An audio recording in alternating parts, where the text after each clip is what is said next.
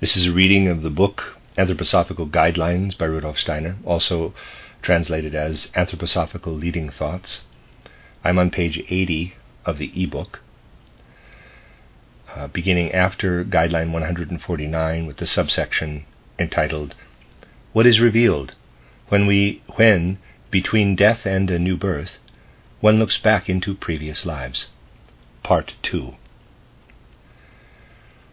In a second period, man passed out of the archai realm into that of the archangeloi, with whom he was not as bodily spiritually bonded as previously with the archai. His bonding with the archangels was more spiritual but it was still intimate enough that one cannot yet speak of a separation from the divine spiritual world. The archangel hierarchy gave to man's etheric body the element which corresponds to what the archai gave to his physical body. Just as the physical body's form is adapted to the earth in order to become the vehicle of self consciousness, the etheric body is adapted to the outer earthly cosmic forces. The earth lives in the physical body, and the star world lives in the etheric body. The inner force that enables the human being to live on the earth and at the same time wrest himself from it through posture, movement, and gesture, he owes to the archangel's creative activity in his etheric body. Just as the earth forces can exist in the physical body through the figuration, so do the forces exist in the etheric body that stream to the earth from all sides of the circumference of the cosmos. The living earth forces, which appear physically in the body, are those that make its form relatively firm and enclosed. The human contours remain fixed for earthly life, subject to a subordinate metamorphosis. The capacity for movement solidifies through habit, etc. In the etheric body, there is permanent flexible mobility, which is a mirror image of the ever changing constellations during a person's life on earth. Even the changing sky by day and night corresponds to the shaping of the etheric body, but also the changes that take place during the time between birth and death. This adaptation of the etheric body to the heavenly forces does not contradict the gradual separation of the stars in the sky from the divine spiritual powers, as described in the previous contemplation.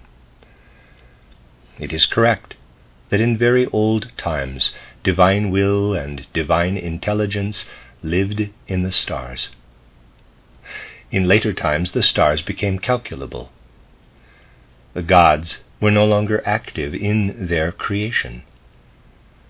But through his etheric body, man gradually attained his own relationship to the stars, as he did to the earth's gravity through his physical body. The etheric body, created during the second period by the archangeloi hierarchy, and inserted in man when he descends from the spiritual world to earth at birth, absorbs the extra earthly cosmic forces. An essential aspect which man received through this hierarchy is that of belonging to a group of people on earth. People are differentiated all over the earth. When looking back at this second period, one does not see the present day differentiation of races and peoples but a somewhat different, more spiritual one. This is attributable to the star forces in the different constellations appearing at different locations on Earth.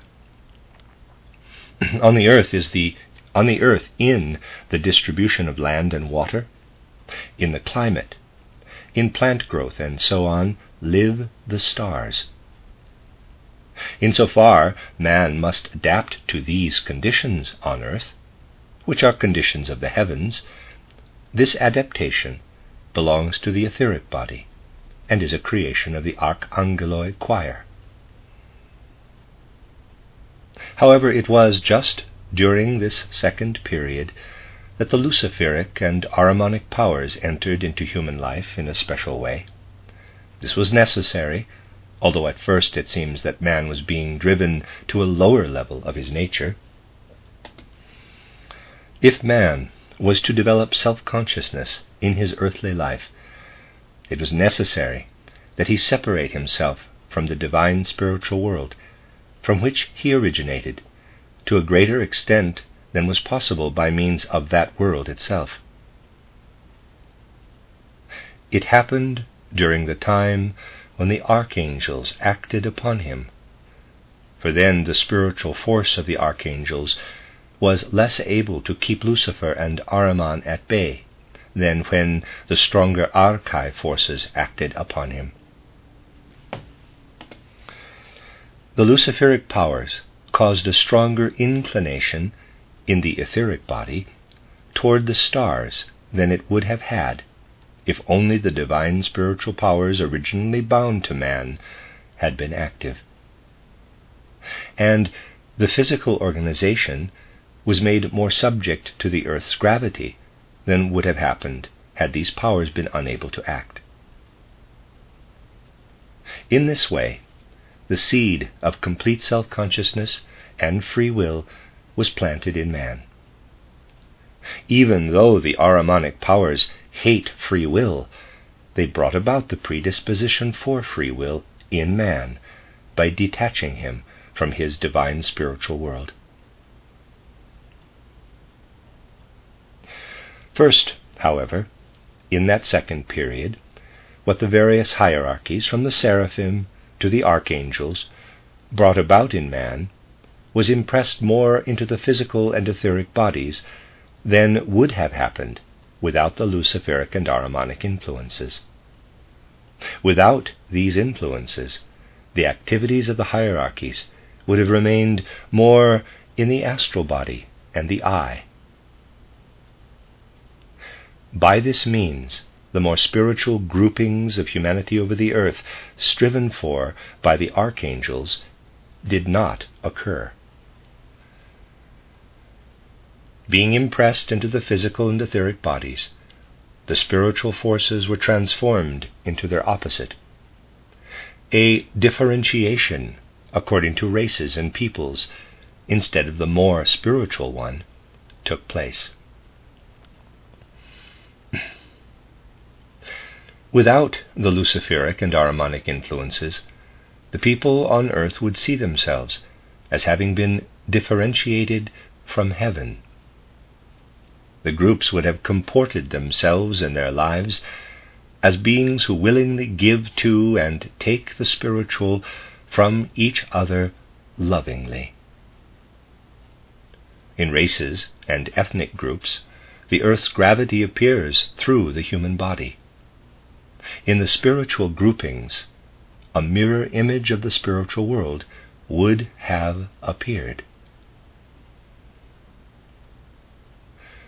Because of all this, the later complete self consciousness in human evolution had to be predisposed beforehand. This also required, although in a diminished form, that the primeval human differentiation which existed when man first passed from the hierarchy of the exousiae to that of the archai, be preserved. Man experienced, through feeling and envisioning, this stage of evolution in a kind of cosmic school, although he had not yet developed the knowledge that this was an essential preparation for his later self consciousness. But the felt envisioning, or excuse me, envisioning of his evolution forces was nevertheless important then for the integration of self consciousness in his astral body and I. In respect to thinking, what happened was that man was equipped by the luciferic powers with a tendency to immerse himself further in the old spiritual forms and not to adapt to the new forms. For Lucifer always strives to retain the previous forms of life for man. And thereby, man's thinking was organized in such a way that in life between death and a new birth, he gradually developed the capacities which formed thoughts in him in primeval times. At that time, these faculties could visualize the spiritual, despite being akin to present day mere sense perception. For the physical bore the spiritual in its surface. At present, however, the capacities for thought preserved from those times can only function as sense perception. Gradually, the ability to elevate one's self to the spiritual world diminished. And this is fully the case now, when in the consciousness soul age, the spiritual world has become veiled in darkness for man. Thus, in the 19th century, the best natural scientists, who could not become materialists, said, We have no choice but to merely investigate the world that can be investigated with the senses through measurement, number, and weight. But we have no right to deny a spiritual world which is hidden behind the senses. That is, an indication that a light filled world, unknown to man, could exist where he only stares into the darkness.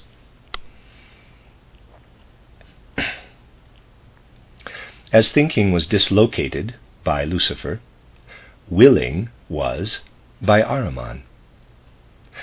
Man's will was endowed with a tendency to a kind of freedom which should have happened only later. This freedom was not real, but an illusion of freedom. Humanity lived for a long time with this illusion of freedom. It provided humanity with no possibility of spiritually developing the idea of freedom. It swung back and forth between the opinion that man is free or that he is trapped in a rigid necessity. And when true freedom arrived with the emerging consciousness soul age, man could not recognize it, because he had been trapped much too long in the illusion of freedom.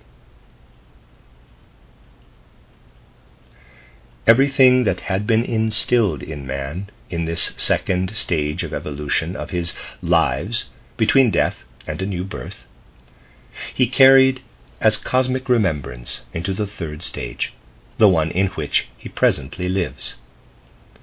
During this stage, he stands in a similar relationship to the hierarchy of the angeloi, as he did during the second stage to that of the archangeloi. Only the relationship to the angeloi is one in which full independent individuality is realized. For the angeloi, now not the choir, but one for each person, capital or excuse me, one O N E, but one for each person, concentrate on achieving the correct relation between the lives between death and a new birth and earth lives. What at first appears to be a remarkable fact is that for the individual, during the second stage of his evolution, of lives between death and a new birth, the entire hierarchy of archangeloi was active.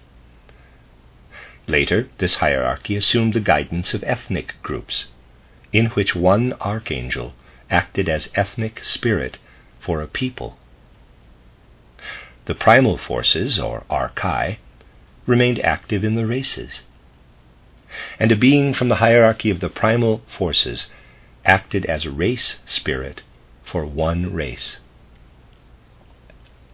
Thus, contemporary humanity retains, also in life between death and a new birth, the cosmic remembrance of previous stages of evolution, and also where in the physical world spiritual guidance appears, as in races and ethnic groups, this cosmic remembrance is distinctly present. From the Goetheanum New Year 1925. Guideline 150.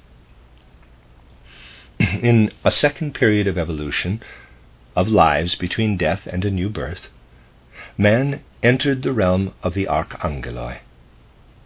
During this period, after it had been predisposed in the creation of the human form during the first period, the seed was implanted in the soul for his later self consciousness. Number 151.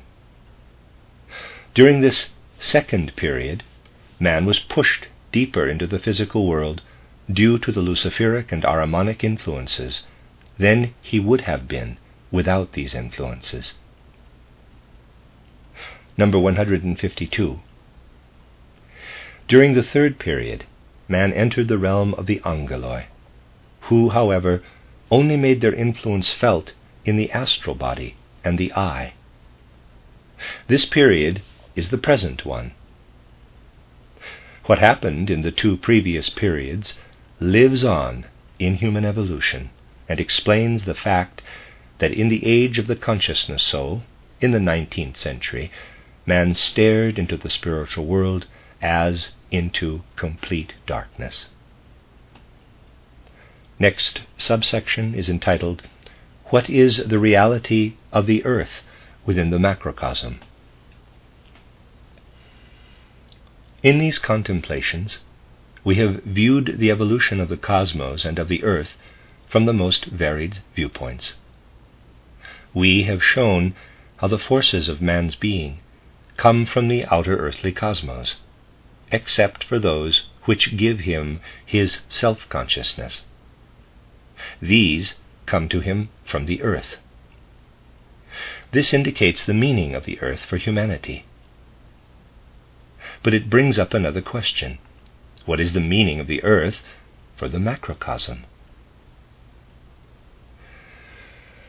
In order to approach the answer to this question, it is necessary to review what has already been said. The seer's consciousness finds the macrocosm increasingly alive as it penetrates further into the past. In the distant past, all calculability of its nature ceases.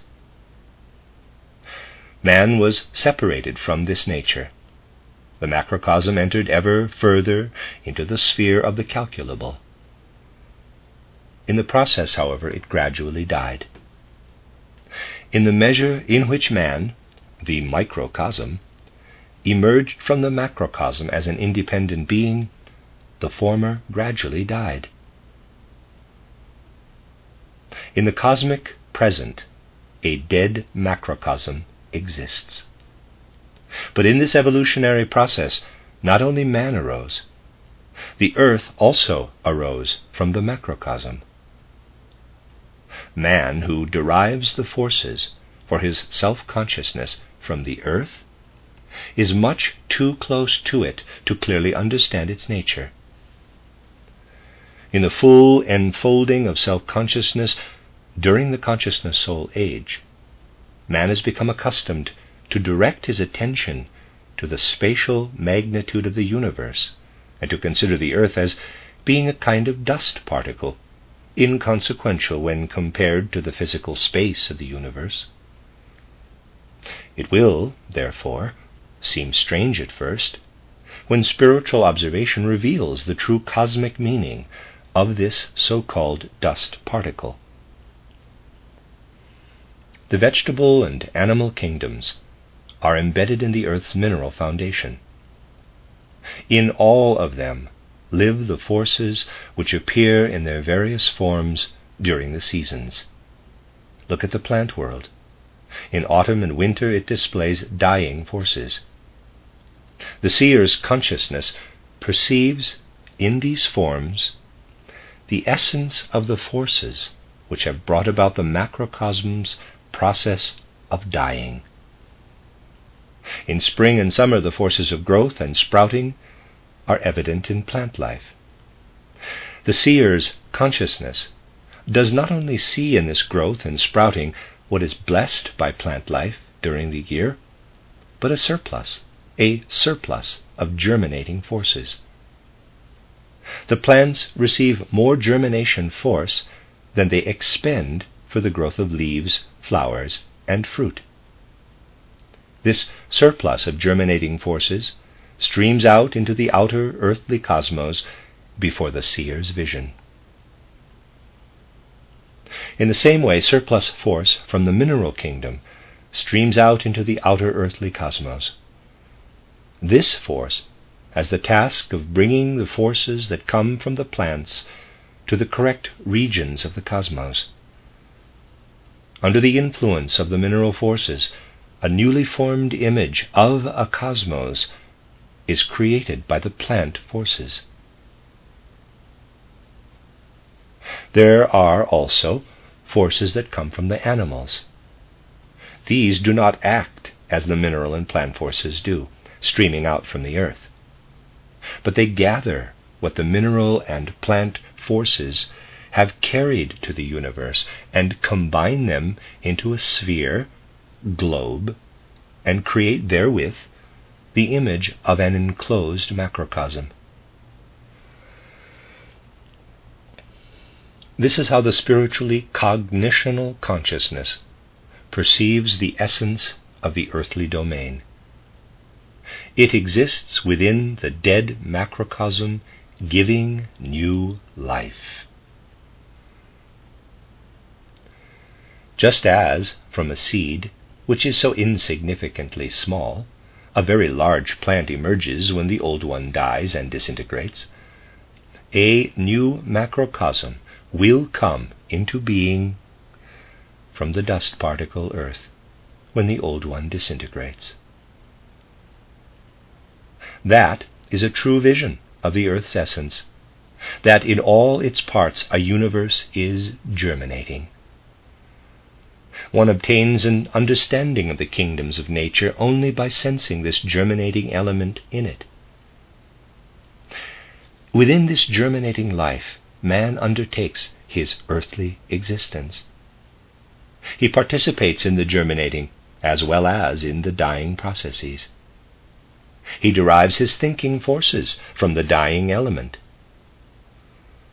As long as these thinking forces came in the past from the still living macrocosm, they were not the foundation of the self conscious human being. They acted as growth forces in human beings who still had no self consciousness. The thinking forces in themselves may not have a life of their own if they are to form the foundation for free human self consciousness. Together with the dead macrocosm, they must in themselves be the dead shadows of the cosmic past. On the other hand, man participates in the earth's germinating processes. His will forces come from them. They are life itself, but man does not participate in their essence with his self consciousness. They radiate into the shadows of thought within the human being. The shadows of thought stream through them, and in this streaming of free thought, in the germinating earth, full free human self consciousness enters humanity in the consciousness soul age. The past casting shadows and the future containing the seeds of reality meet each other in the human being. And this meeting is human life in the present. That this is so is immediately evident to the seer's consciousness when it finds itself in the spirit region which borders directly on the physical one, and in which one also finds Michael's field of activity. All earthly life becomes transparent when one senses the seed of the universe in its foundation. Every plant form, every stone, They appear to the human soul in a new light when it realizes that every one of these things contributes by its life, by its form, to the earth being the embryonic seed of a new revivifying macrocosm. If one only tries to bring to life his thinking about these facts, he will realize what it can mean for humanity's sensibility. From the Goetheanum, January 1925. Guideline number 153. During the beginning of the consciousness soul age, people had become accustomed to concentrate on the spatial, physical grandeur of the universe, and above all, to be sensible only of this. Therefore, one called the earth a dust particle within the physically immense universe. Number 154. This dust particle reveals itself to clairvoyant consciousness as the seed of a newly developing macrocosm, while the old one dies out. It had to die in order that man could separate himself from it in full self consciousness. Number 155.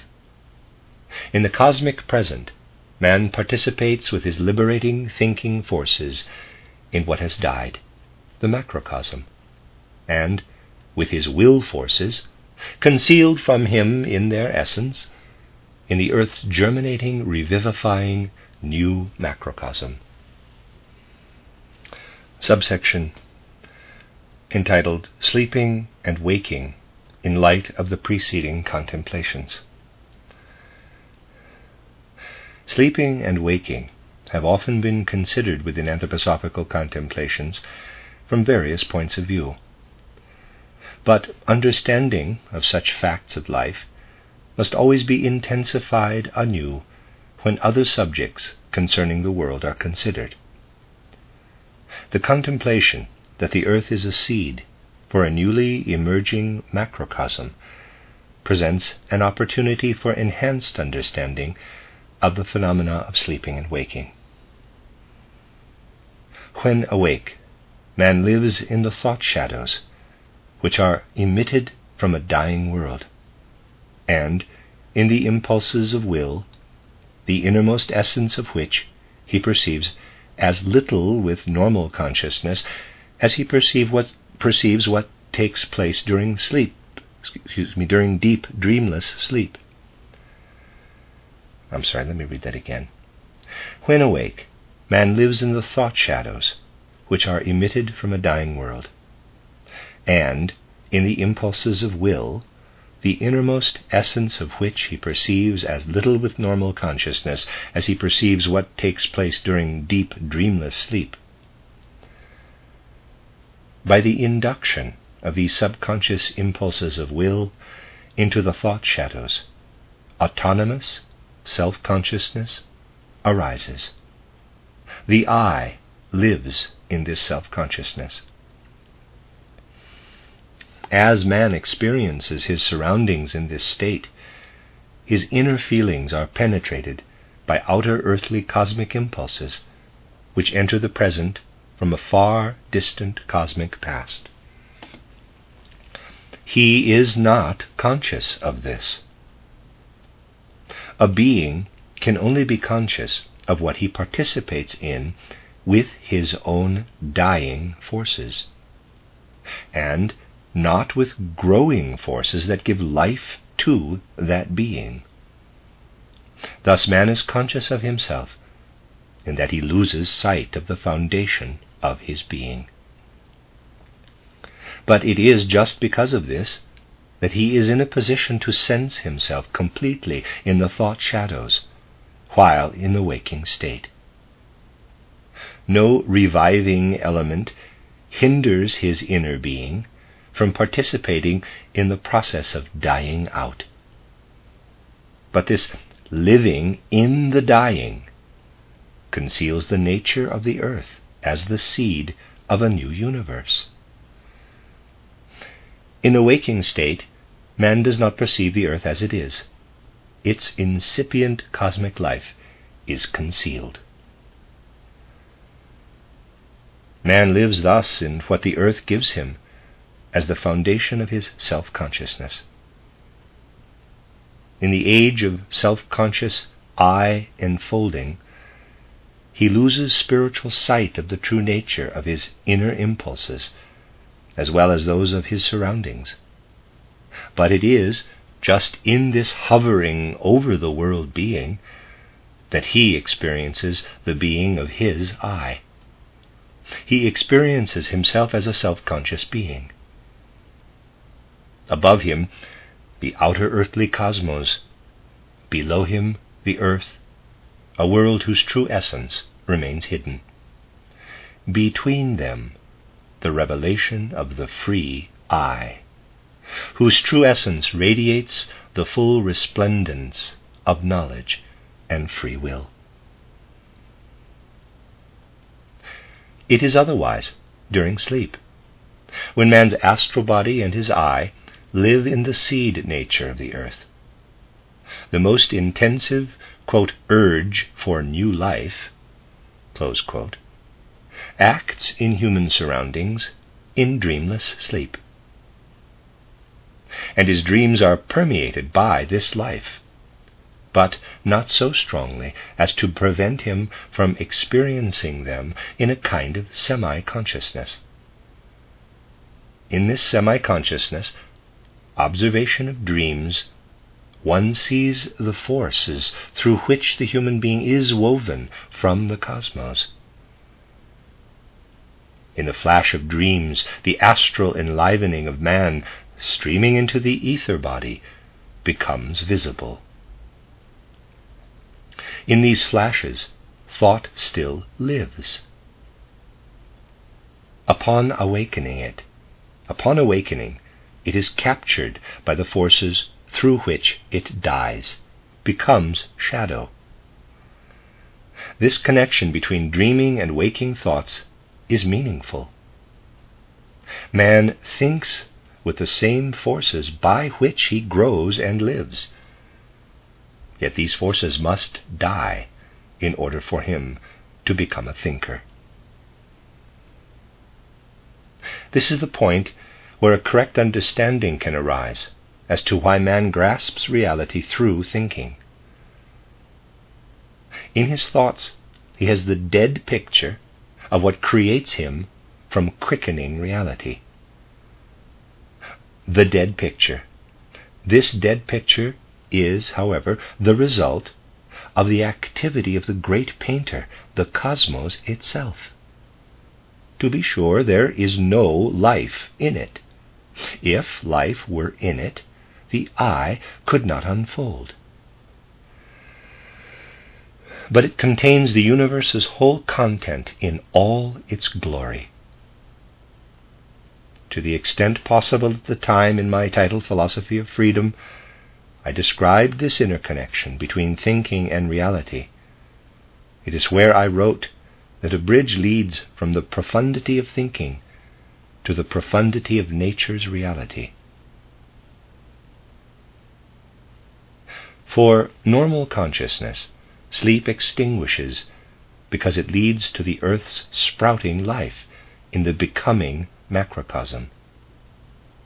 When imaginative consciousness eliminates this extinguishing process, an earth with the sharp contours of the mineral, vegetable, and animal kingdoms no longer stands before the human soul. Rather, is it a living process which kindles within the earth and flames out into the macrocosm. In the waking state, man, with his own I being, must withdraw from the world being in order to achieve free self consciousness. In the sleeping state, he reunites with the world being.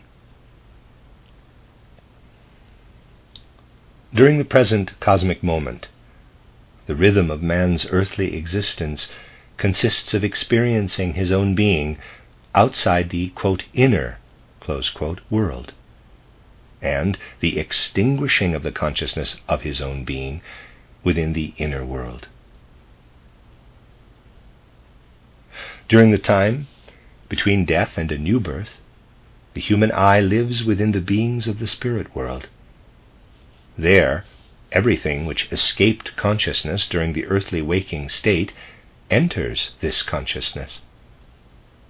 The macrocosmic forces emerge from their completely living existence during the remote past up until their moribund condition in the present. The earthly forces also emerge, however, which are the seeds of the becoming macrocosm. And while sleeping man sees into it as clearly as he sees the earth glistening in the sun during his earth life,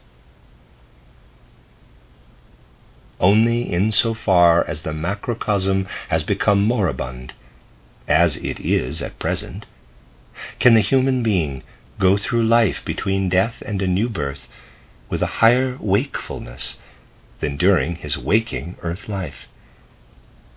An awakening through which man becomes capable of mastering the forces which are present only fleetingly in dreams. These forces fill the whole cosmos. They are all pervading.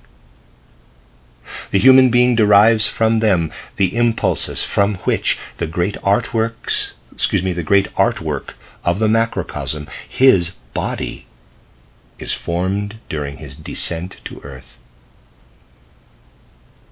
What dawns, sun abandoned, in dreams, lives in the spirit world, spiritually sun drenched, waiting till the beings of the higher hierarchies, or man, invoke it to creative activity.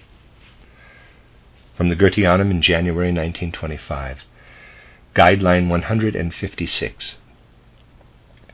In the waking state, in order to experience himself in completely free self consciousness, man must renounce experiencing the true essence of reality in his own being and in that of nature.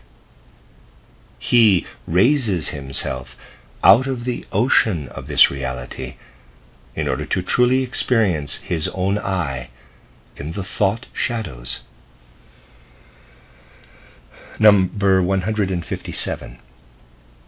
In the sleeping state, man lives with the earth's surroundings but this life extinguishes his self consciousness. Number 158. In dreams, the powerful universal being flares up in semi consciousness, from which the human being is woven, and from which he forms his body during his descent from the spirit world. In earthly life, this powerful universal being dies out in man, even as far as the thought shadows. For only in this way that it can become the foundation for his self consciousness. Subsection entitled Gnosis and Anthroposophy. When the mystery of Golgotha took place, gnosis, in quotes, was the manner of thinking of a part of humanity who could provide not merely a feeling, but also a cognitive understanding of the event which had the greatest impact in the earthly history of mankind. If one wishes to understand the mentality of those in whom gnosis was prevalent, it is necessary to bear in mind that the age of gnosis was that of the comprehension or sensitivity soul, also known as the intellectual soul. Due to this fact, one can also find the reason for the almost complete disappearance of gnosis from history. This disappearance is perhaps one of the strangest occurrences in human evolution. The unfolding of the comprehension or sensitivity soul, or intellectual soul, was preceded by that of the sentient soul and the latter was preceded by that of the sentient body. When world events were perceived through the sentient body, all human knowledge was in the senses. The world was perceived in colors, tones, and so forth, But in the colors, tones, and warmth states, a world of spiritual beings was conceived. One didn't speak about matter in which colors, warmth states, and so forth appeared. One spoke of spiritual beings, which were revealed by what the senses perceived. The unfolding of quote unquote comprehension, which later lived in man alongside sense perception, did not yet exist in that age. Either one concentrated on the outer world, in which case the gods revealed themselves to him through his senses, or his soul withdrew from the outer world, and he felt a faint sense of life within him. A meaningful transition took place when the sentient soul developed. The manifestation of the divine through the senses diminished. In its place appeared the more or less divine less sense impressions, the color and warmth states, etc. In man's interior, the divine revealed itself in spiritual form, in pictorial ideas. Thus he perceived the world from two sides from outside through sense impressions, from within through impressions of spiritual ideas. Man then had to be able to perceive the spirit impressions in as clear and as defined a form as he previously had perceived the divine through the senses. He could do so as long as the sentient soul age persisted. From his inner being, pictorial ideas rose up, fully formed. From within, he was filled with sense free spiritual content, which was a mirror of cosmic content. The gods who previously appeared to him clothed in the senses now appeared in spiritual garments. This was the age when Gnosis arose and lived. A marvelous cognition existed in which one could participate if he developed his inner life in purity in order that divine content could manifest itself. From the fourth and into the first millennium before the mystery of Golgotha, this gnosis prevailed in a most knowledgeably advanced portion of humanity. Then the age of the comprehension or sensitivity or intellectual soul began. The pictures of the divine world no longer emerged on their own from the human being's inner self. He had to use inner strength in order to draw them out of his soul. The outer world, with its sense impressions, became questionable. Only when he used inner strength to draw the divine world pictures from his soul did he obtain answers. But the pictures were pale compared to their previous form. This was the mental constitution of the humanity which developed so wonderfully in Greece. The Greek felt himself to be in the sensible outer world, and felt in it a magical strength as an impetus for the unfolding of cosmic images. In philosophy, this mental constitution developed in Platonism. But behind it all stood the mysteries in which what existed from the age of the sentient soul in Gnosis was faithfully preserved. Human souls were trained for this faithful preservation. In normal evolution, the comprehension or sensitivity or intellectual soul developed. Through special training, the sentient soul was revivified. Thus, during the comprehension or sensitivity soul age or intellectual soul age, a richly developed world of the mysteries existed. In this world lived the cosmic images of the gods, also insofar as they included rituals. One looks into the interior of these mysteries and views the universe in the images of the most wonderful ritualistic acts. those who experienced that also perceived the mystery of Golgotha when it took place in its most profound cosmic significance. But the mysteries were kept completely apart from the outer world's disorder in order to maintain the purity of the world of spiritual images. And for human souls, this became ever more difficult. Then, spiritual beings descended from the spiritual cosmos into the highest mystery sites in order to help those who were striving for knowledge.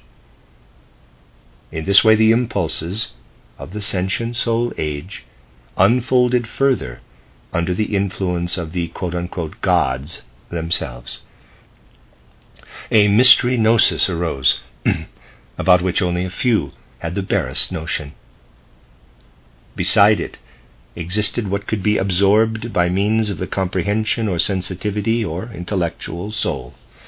This was exoteric gnosis, remnants of which have come down to posterity. In esoteric gnosis, people became less able to raise themselves to the unfolding of the sentient soul. This esoteric wisdom gradually became the sole possession of the quote unquote gods. And this is a secret of the historical evolution of humanity. That from the first Christian centuries until the Middle Ages, divine mysteries were active in it. In these divine mysteries, angelic beings preserved for human beings what they could no longer preserve themselves.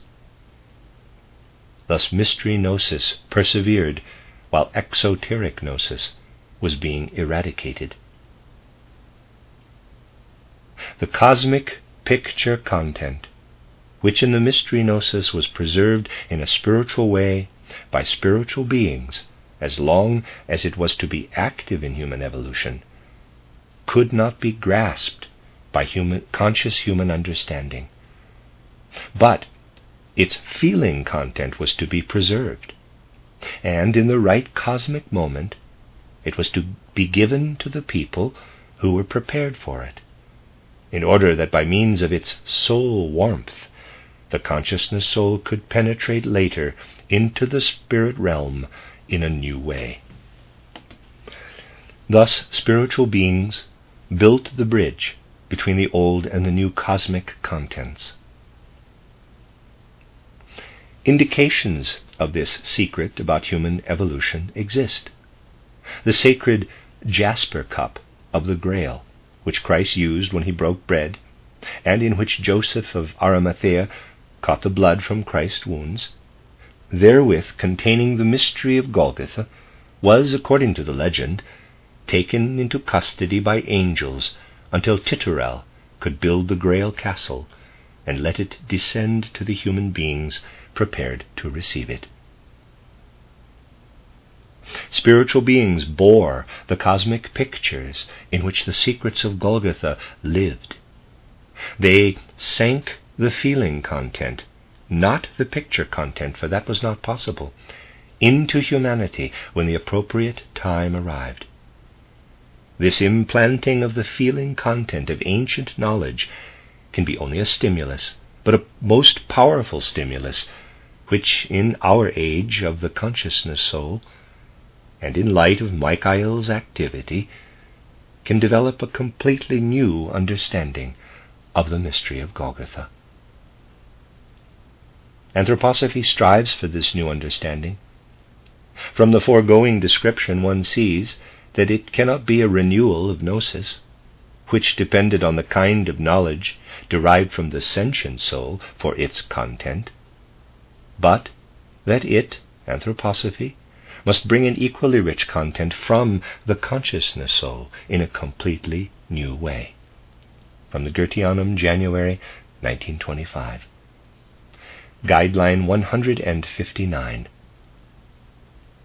Gnosis developed in its true form during the sentient soul age, fourth to first millennium before the mystery of Golgotha the divine revealed itself to human beings during this age as spirit content within them.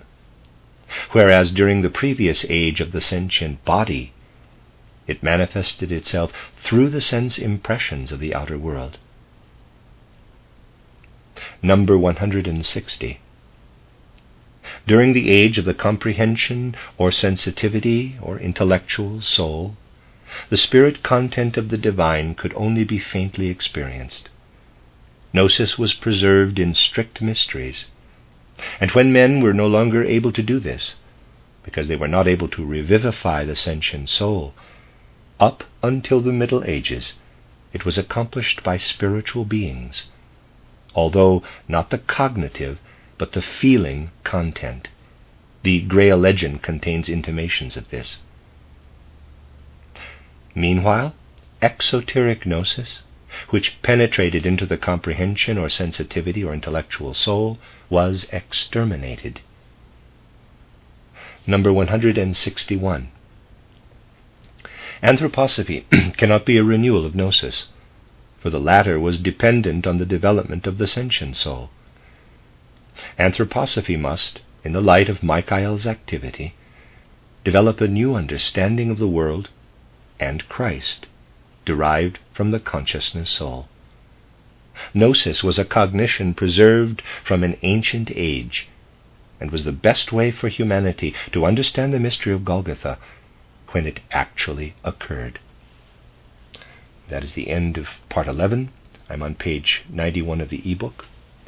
I will begin with the subsection entitled Human Freedom in the Age of Michael in part 12.